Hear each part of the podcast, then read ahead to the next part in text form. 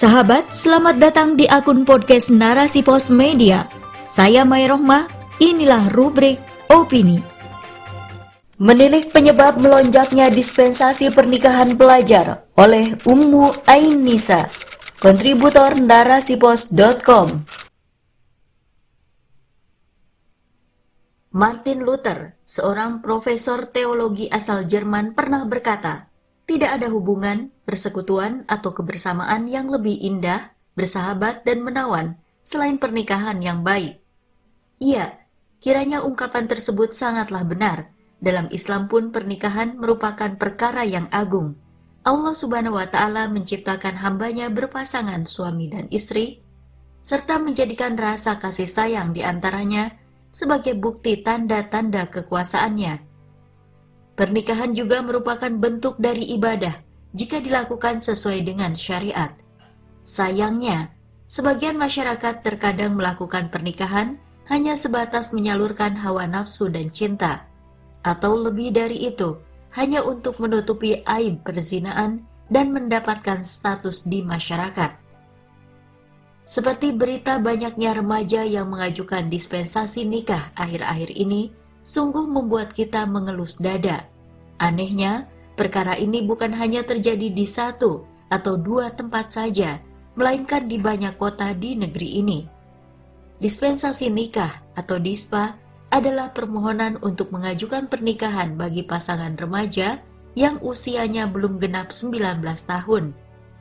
Sebagaimana di negeri ini, dalam pasal 7 Undang-Undang Nomor 16 Tahun 2019 tentang perubahan Undang-Undang Nomor 1 Tahun 1974 tentang perkawinan menyatakan bahwa usia dibolehkannya menikah adalah usia 19 tahun.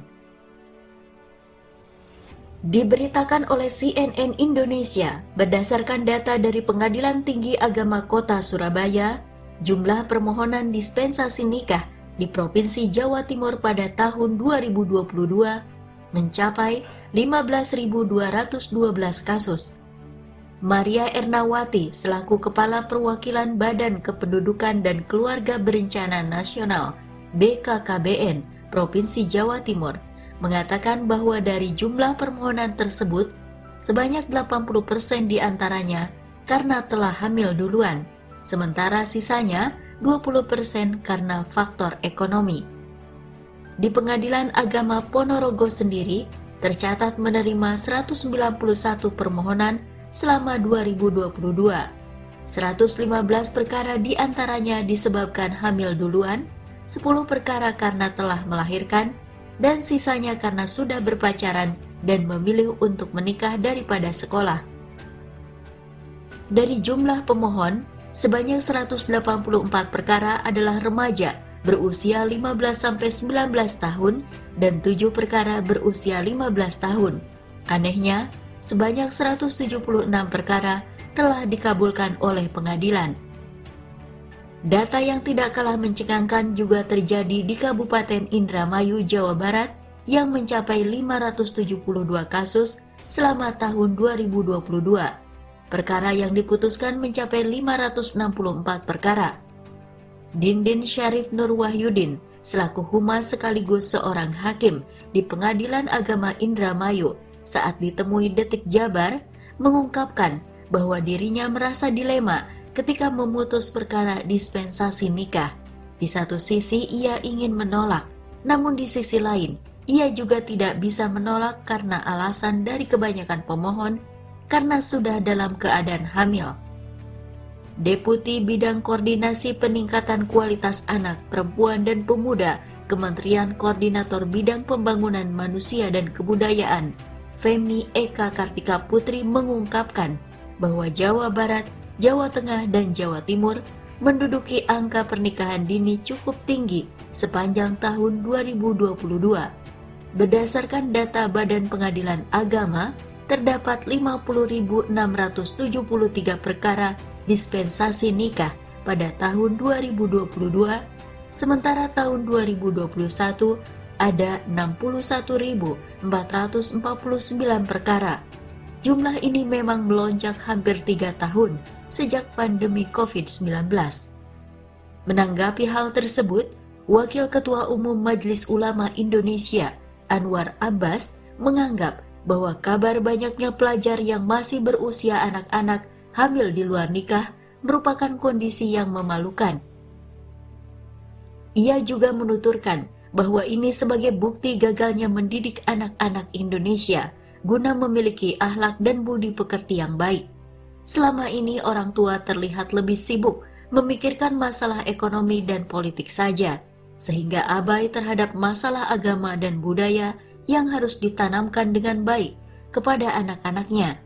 Namun menurutnya, kesalahan ini tidak bisa hanya dipikul oleh pihak sekolah dan orang tua saja, melainkan juga masyarakat dan pemerintah.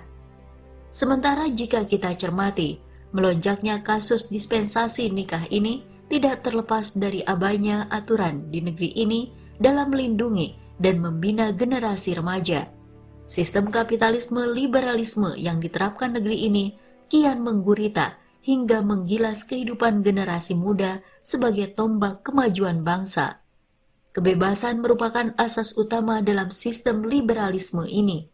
Terlihatlah kebebasan berperilaku yang menjerumus ke dalam pergaulan bebas makin mengintai generasi bangsa, sehingga remaja makin kehilangan jati dirinya sebagai agen saleh-salehah yang mampu membawa perubahan bagi negara dan agama.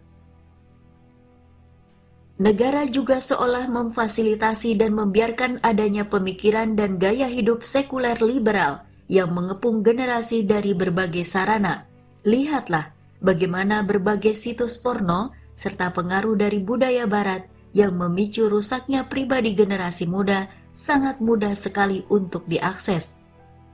Seluruh lini kehidupan remaja diisi dengan hal-hal berbau percintaan, hingga akhirnya membangkitkan naluri yang belum tepat untuk disalurkan.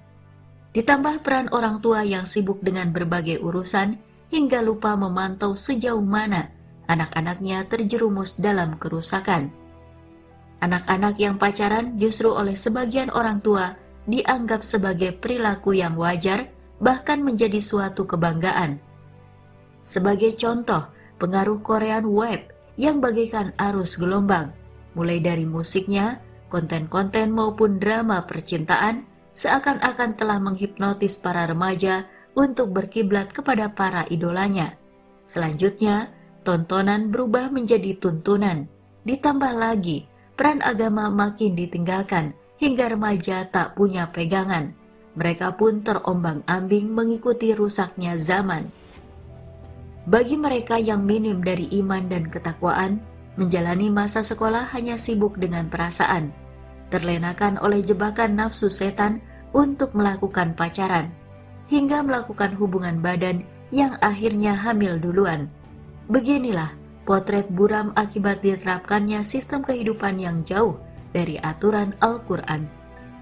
Lain halnya dengan pendidikan dan pembinaan dalam Islam, remaja ataupun generasi muda haruslah dididik dengan kepribadian Islam, menanamkan pemahaman akidah Islam yang kuat agar pola pikir dan pola sikapnya sejalan dengan aturan Islam. Dengan menghujamnya akidah dan ketakwaan dalam diri mereka, pengaruh sekularisme liberalisme tidak akan mudah merusak pemikiran maupun akhlak mereka. Mereka akan senantiasa hidup dan bergaul sesuai anjuran dan tatanan syariat. Lantas, bagaimana dengan remaja atau generasi stroberi yang mengalami virus merah jambu atau masa-masa jatuh cinta? Jatuh cinta adalah fitrah dari Allah Subhanahu wa taala dan bukanlah sesuatu yang salah. Hanya saja Islam menunjukkan cara-cara yang syar'i untuk mengungkapkan rasa cinta tersebut.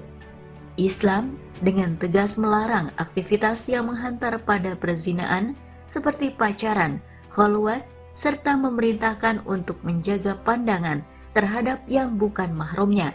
Hal itu agar melindungi mereka dari pelampiasan naluri naunya secara benar. Jika memang telah ada kesiapan untuk menikah, maka Islam memerintahkan untuk menikah melalui proses ta'aruf. Perintah dilangsungkannya pernikahan pernah disampaikan oleh Rasulullah yang diriwayatkan oleh Ibnu Mas'ud radhiyallahu an.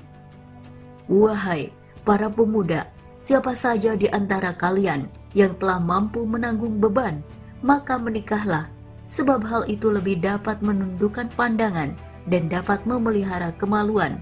Dan barang siapa yang belum mampu menikah, maka hendaklah ia berpuasa, karena puasa adalah perisai baginya. Hadis riwayat Al-Bukhari. Sementara terkait dengan maraknya menikah pada usia dini, secara syariat Islam hukum pernikahan dini adalah boleh saja, asalkan perempuan yang hendak dinikahi telah balik, yaitu ditandai dengan menstruasi.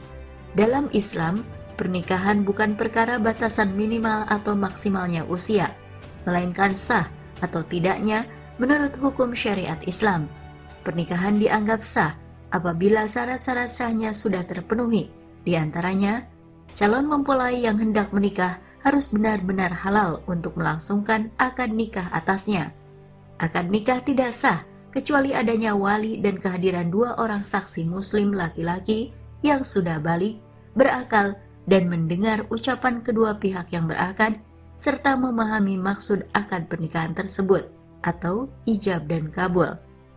Maka yang terpenting di sini bukan boleh atau tidaknya menikah di usia dini, namun bagaimana mencetak generasi remaja yang tidak hanya memperturutkan hawa nafsu semata tatkala memutuskan untuk menikah.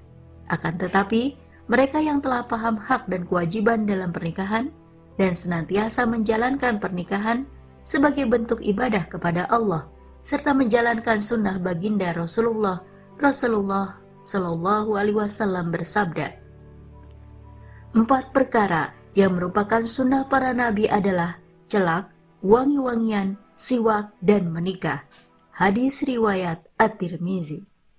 Wallahu a'lam bisawab.